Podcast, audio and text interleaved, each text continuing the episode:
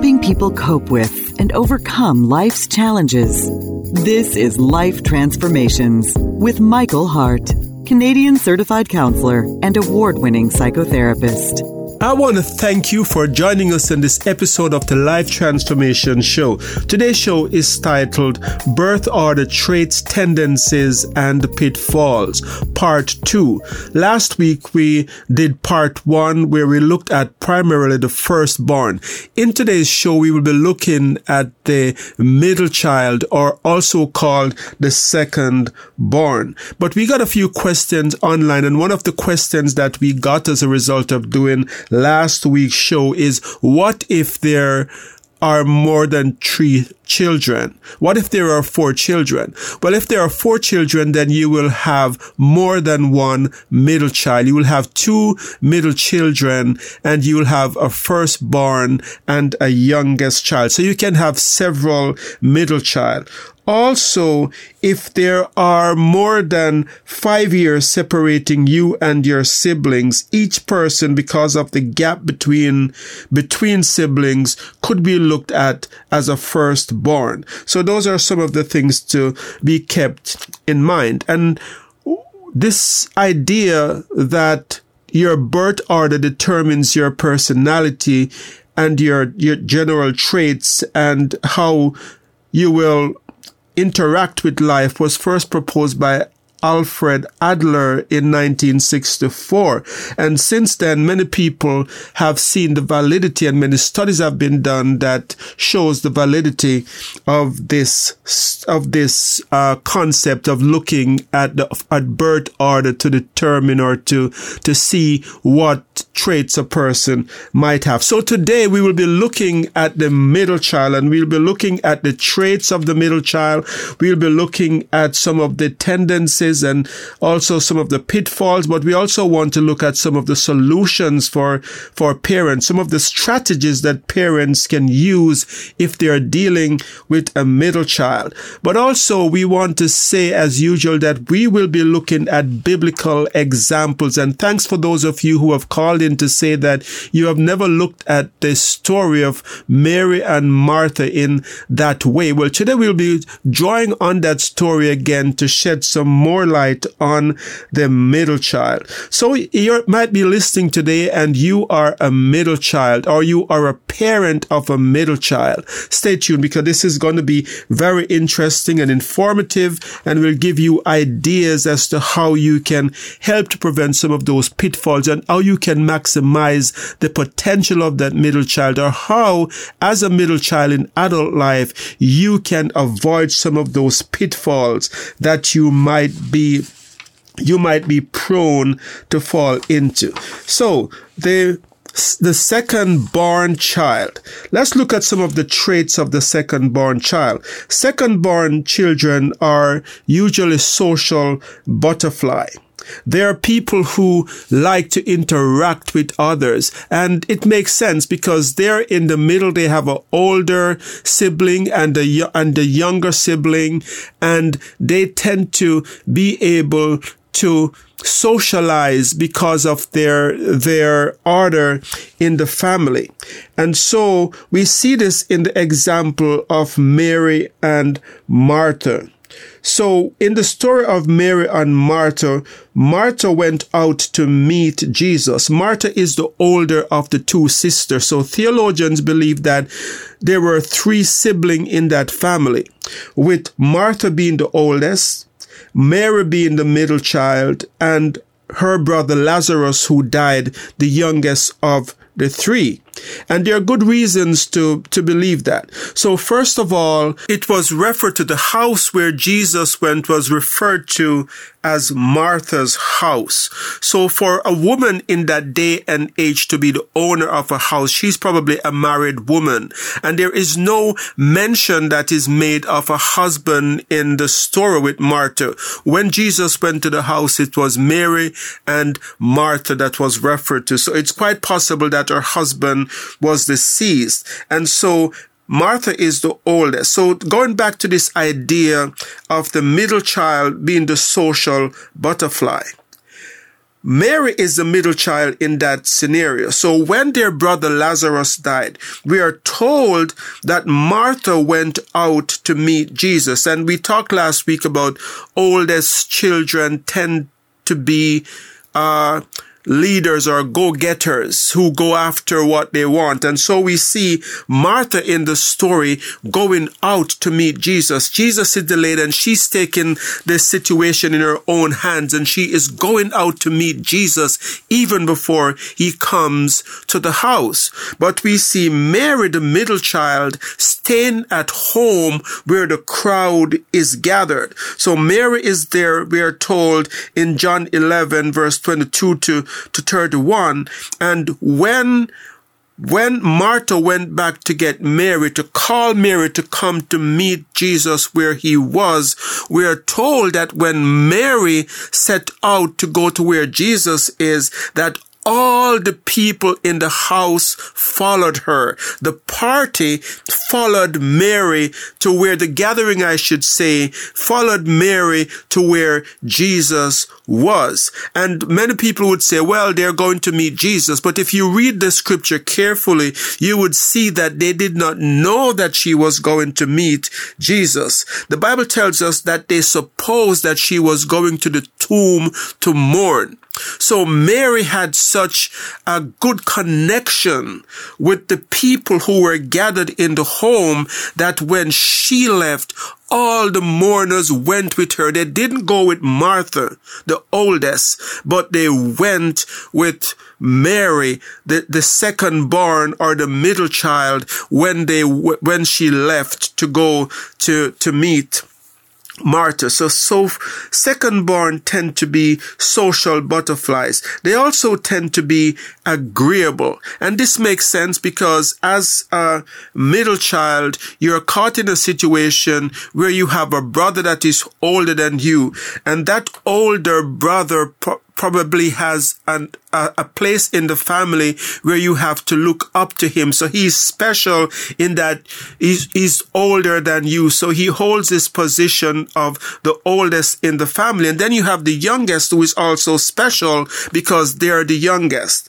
And the middle child being in that position has to find a way to cope in the middle of that, in the middle of that family, in that family system. So middle children tend to become very agreeable. They become great negotiators because they have to learn to adopt, not being special in the family in that sense. They're neither the older nor the young, are the are the youngest. So they now have to learn to negotiate and adapt in and, and to be and to adapt they have to learn to be agreeable among their siblings to survive. So when it comes to being negotiator, we can see some examples of that in scriptures as well. We see that Jacob, the second born, uh, we, we said middle children can also be second born. The, the, the qualities can also go to people who are second born as well. So we see the second born in Isaac's and Rebecca's family be in Jacob. And Jacob is this great negotiator. He negotiated with the eldest Esau to get his birthright from him. But we also see an example of Jacob negotiating with God in Genesis 28 verse 20 to 22, where we read, Then Jacob made a vow saying, If God will be with me and will watch over me on this journey, I am taking taken and will give me food to eat and clothes to wear so that I return safely to my father's household. Then the Lord will be my God and the stone that I have set up as a pillar will be God's house. And of all that you give me, I give you a tenth. So here we have Jacob negotiating with God himself and saying, basically, God, if you keep me safe and provide for me, I'm going to worship you and I'm going to give you a tenth of everything that I own. But we see other examples of second born or middle children, middle child being a negotiated in scripture as well. The, the prodigal son, we are told that there were two sons in that household and the second born is playing that role again of the negotiator. The second born came to the father and said, Father, give me my inheritance now. I want to live life and I can't wait for you to die before I get what is rightfully mine. So give me my share of the inheritance now. Well, that's negotiation. He is saying, I want to have what's due to me now. And he's negotiating with the father. And we're told in the parable of the prodigal son that the father did give to the second born in that situation his share of the inheritance. And we know the story very well of what happened after that, that he went out and he wasted his share of the inheritance. But second born or middle children also tend to be of the other siblings the one who is most mobile, the one who will have the tendency to move farthest from home. And we see this again in the story of the prodigal son, where we are told in Luke 15 that the second born son, that he went to a far away country. And we see the same thing happening today, generally speaking, in a lot of middle children uh, scenario where middle children tend to be the one that will move farthest away. And there are psychological reasons for that. There's a feeling that the middle child tend to feel the least connected to the family. And I talked before how the firstborn tend to be special because they're the, the, the eldest child in the family. So there was so much excitement around the birth of the, the firstborn. We see this in the story of Cain and Abel that when Cain was born, there was a rejoicing where Eve said, God has given me a man. There is a great celebration. But when Abel was born, there was nothing really said. So the firstborn tend to have this place, this special place in the family. And the youngest also can be spoiled and nurtured in such a way because they're the baby in the family. So there's, there's a great connection that is made for in those two situations where the child in the middle can feel like the child that is left out, the child that didn't get a lot of things that were special. Middle children are known for getting hand-me-downs as well. And so this middle child can sometimes feel a lack of family ties. And I'm going to talk uh, later on about how you can prevent that if you're a parent. So stay tuned. And so middle children tend to feel less connected to the family, tend to be the child that will move furthest away from home. And we see that in those scriptures that I have pointed out so, so far. And so there are some other tendencies as well. Like middle children tend to be creative. We see Jacob's creativity.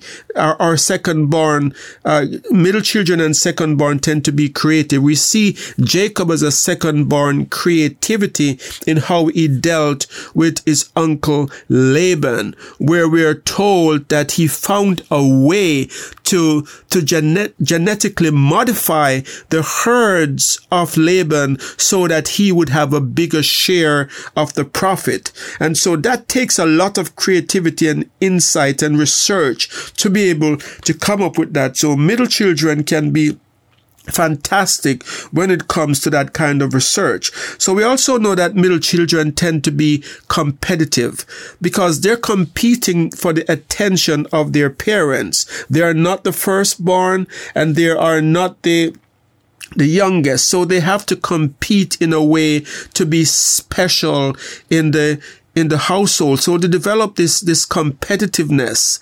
And so the competitiveness will reflect in other areas of life as well. They may excel in sport. They may be highly motivated to succeed. And so they may excel in sports or in other ways. And the, the middle child often is very different than the firstborn. So if the firstborn was academic, the middle child might take the, the, the role of being the athlete.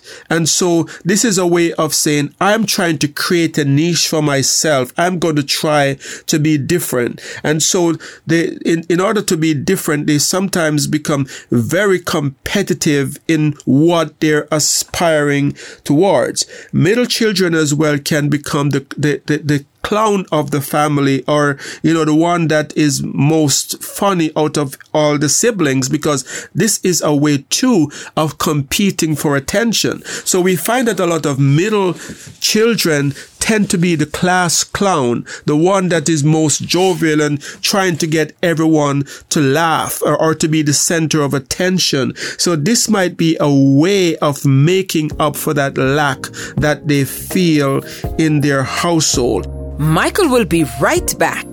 You have been listening to the Life Transformation Show where award winning psychotherapist Michael Hart of Elim Counseling Services has been speaking on the topic Birth Order, Traits, Tendencies, and Pitfalls, Part 2. You can find out more about us at elimcounselingministry.com or by calling 1 877 204 2914, where you can also make a donation to this Christ centered ministry. Your donations help us to stay on the air and to provide subsidized counseling to those who can't afford it. Back to Michael. Some of the, the traits of the middle child, but let me talk now about uh, some of the dangers of the middle child. Well, one danger is that middle children may tend to see everything as a competition.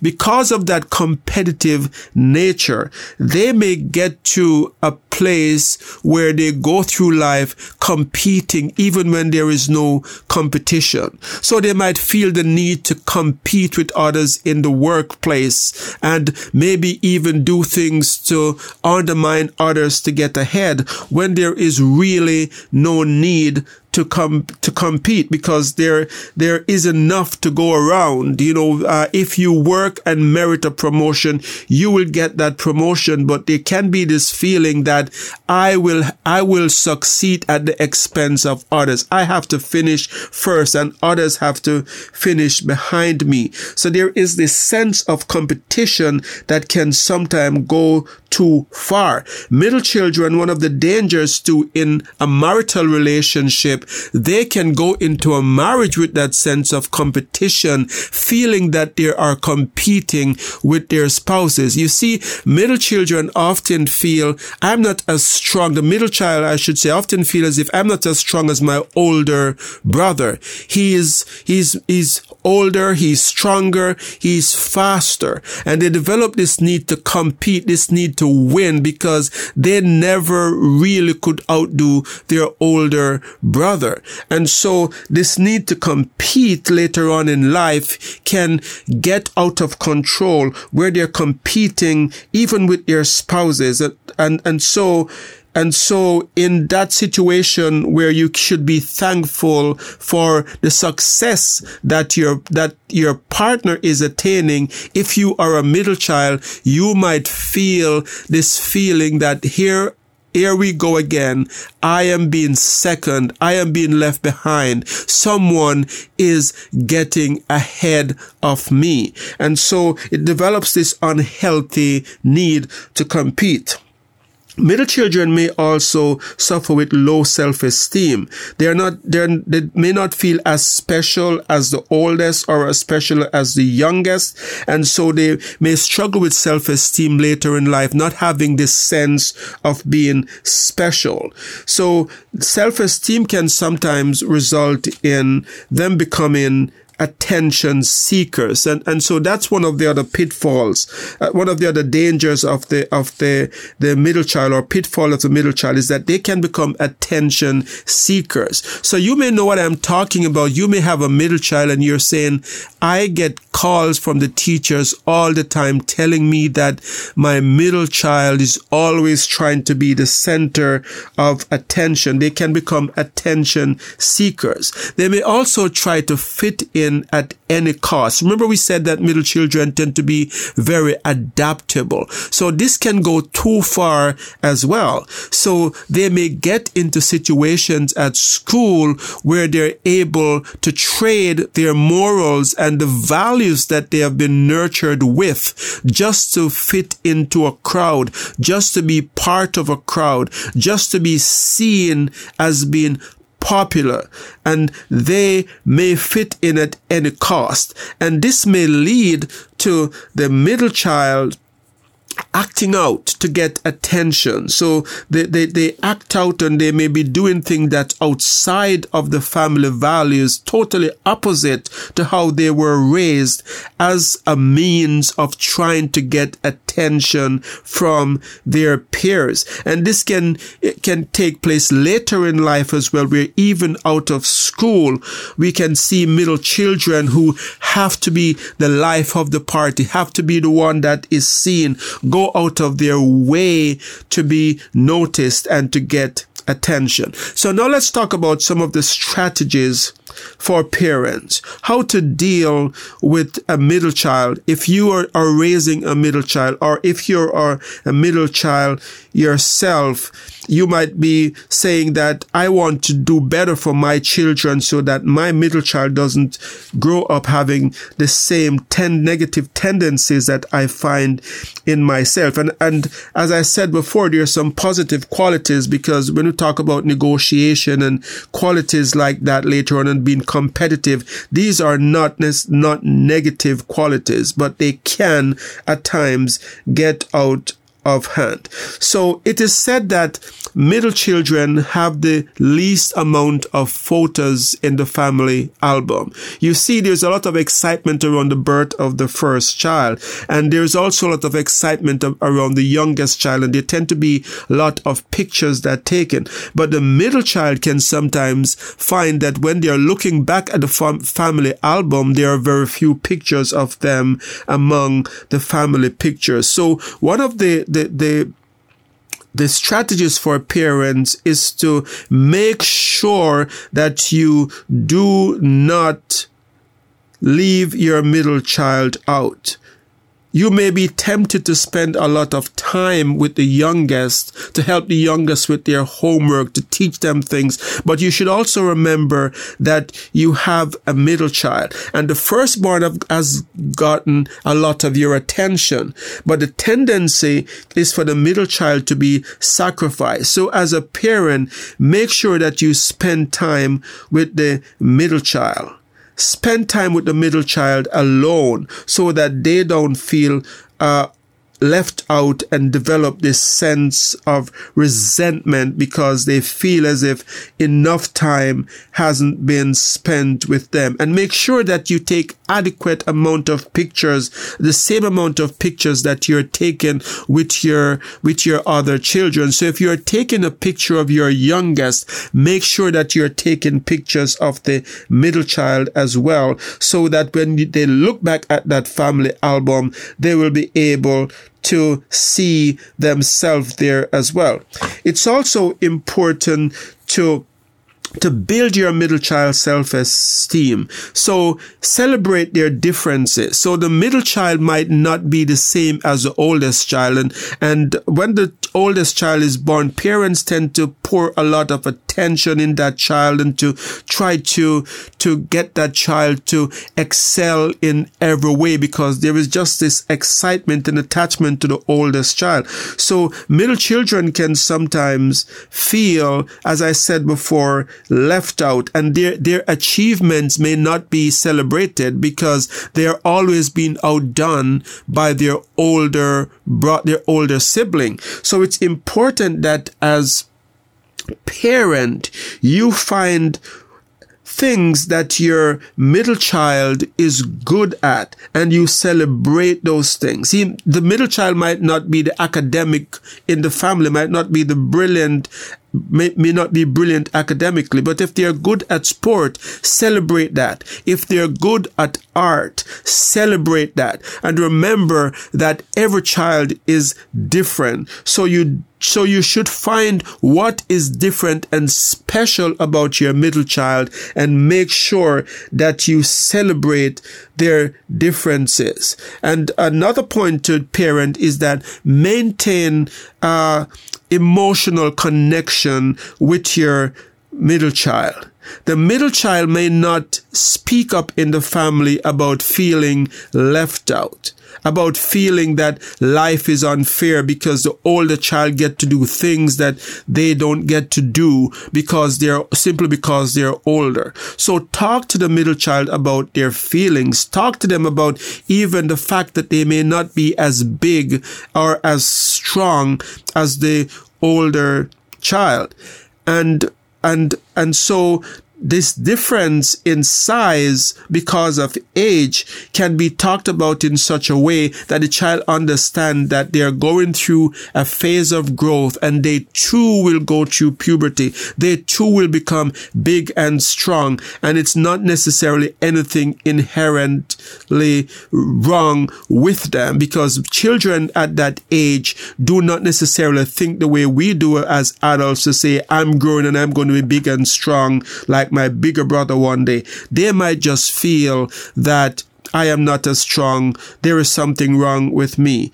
And, and so it's important to talk about those feelings, what they're feeling, what they're experiencing when they're upset or they're feeling angry. Talk with them about what it is that is making them angry and get to those emotions. And I think it's also important to minimize the hand me downs because the, the middle child can feel uh, as if they don't get anything that's really special because all the clothes that they get and the shoes they get are from what their older sibling uh, passed down. So while um, while some amount of hand me down is good, it's good to limit that and make sure that you do buy things that are special. So there you have some of the tips that I wanted to give for parents of of the middle child. And so these ideas, I think, can revolutionize your family. If you are dealing with children right now, it doesn't matter the age, you can start putting these things into practice. If you are a middle child, you can start now realizing that you have some of these tendencies that, that I have identified as pitfalls.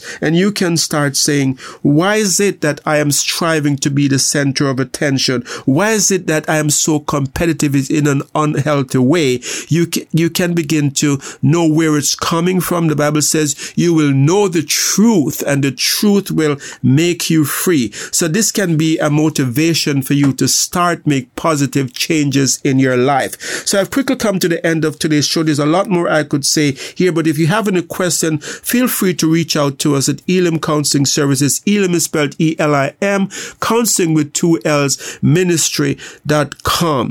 You can also listen to this video uh, in its or, or listen to this podcast in its entirety on my YouTube channel, Elim's YouTube channel by just typing in Elim Counseling Services on YouTube. We want to also remind you if you're a first time listener that we are on the air every Monday morning at 9:30. So be sure to tune in next week when we will be looking at the third in the series, The Youngest Child, and we'll be giving some biblical examples as well as well as some tips to parents as to what they can can do uh, to make sure that they grow their their youngest child in a way that psychologically and spiritually healthy. And we'll also be given uh, tips to help you as a youngest child not fall into any of those pitfalls. So I want to thank you for listening to this episode of the Life Transformation Show and pray that God would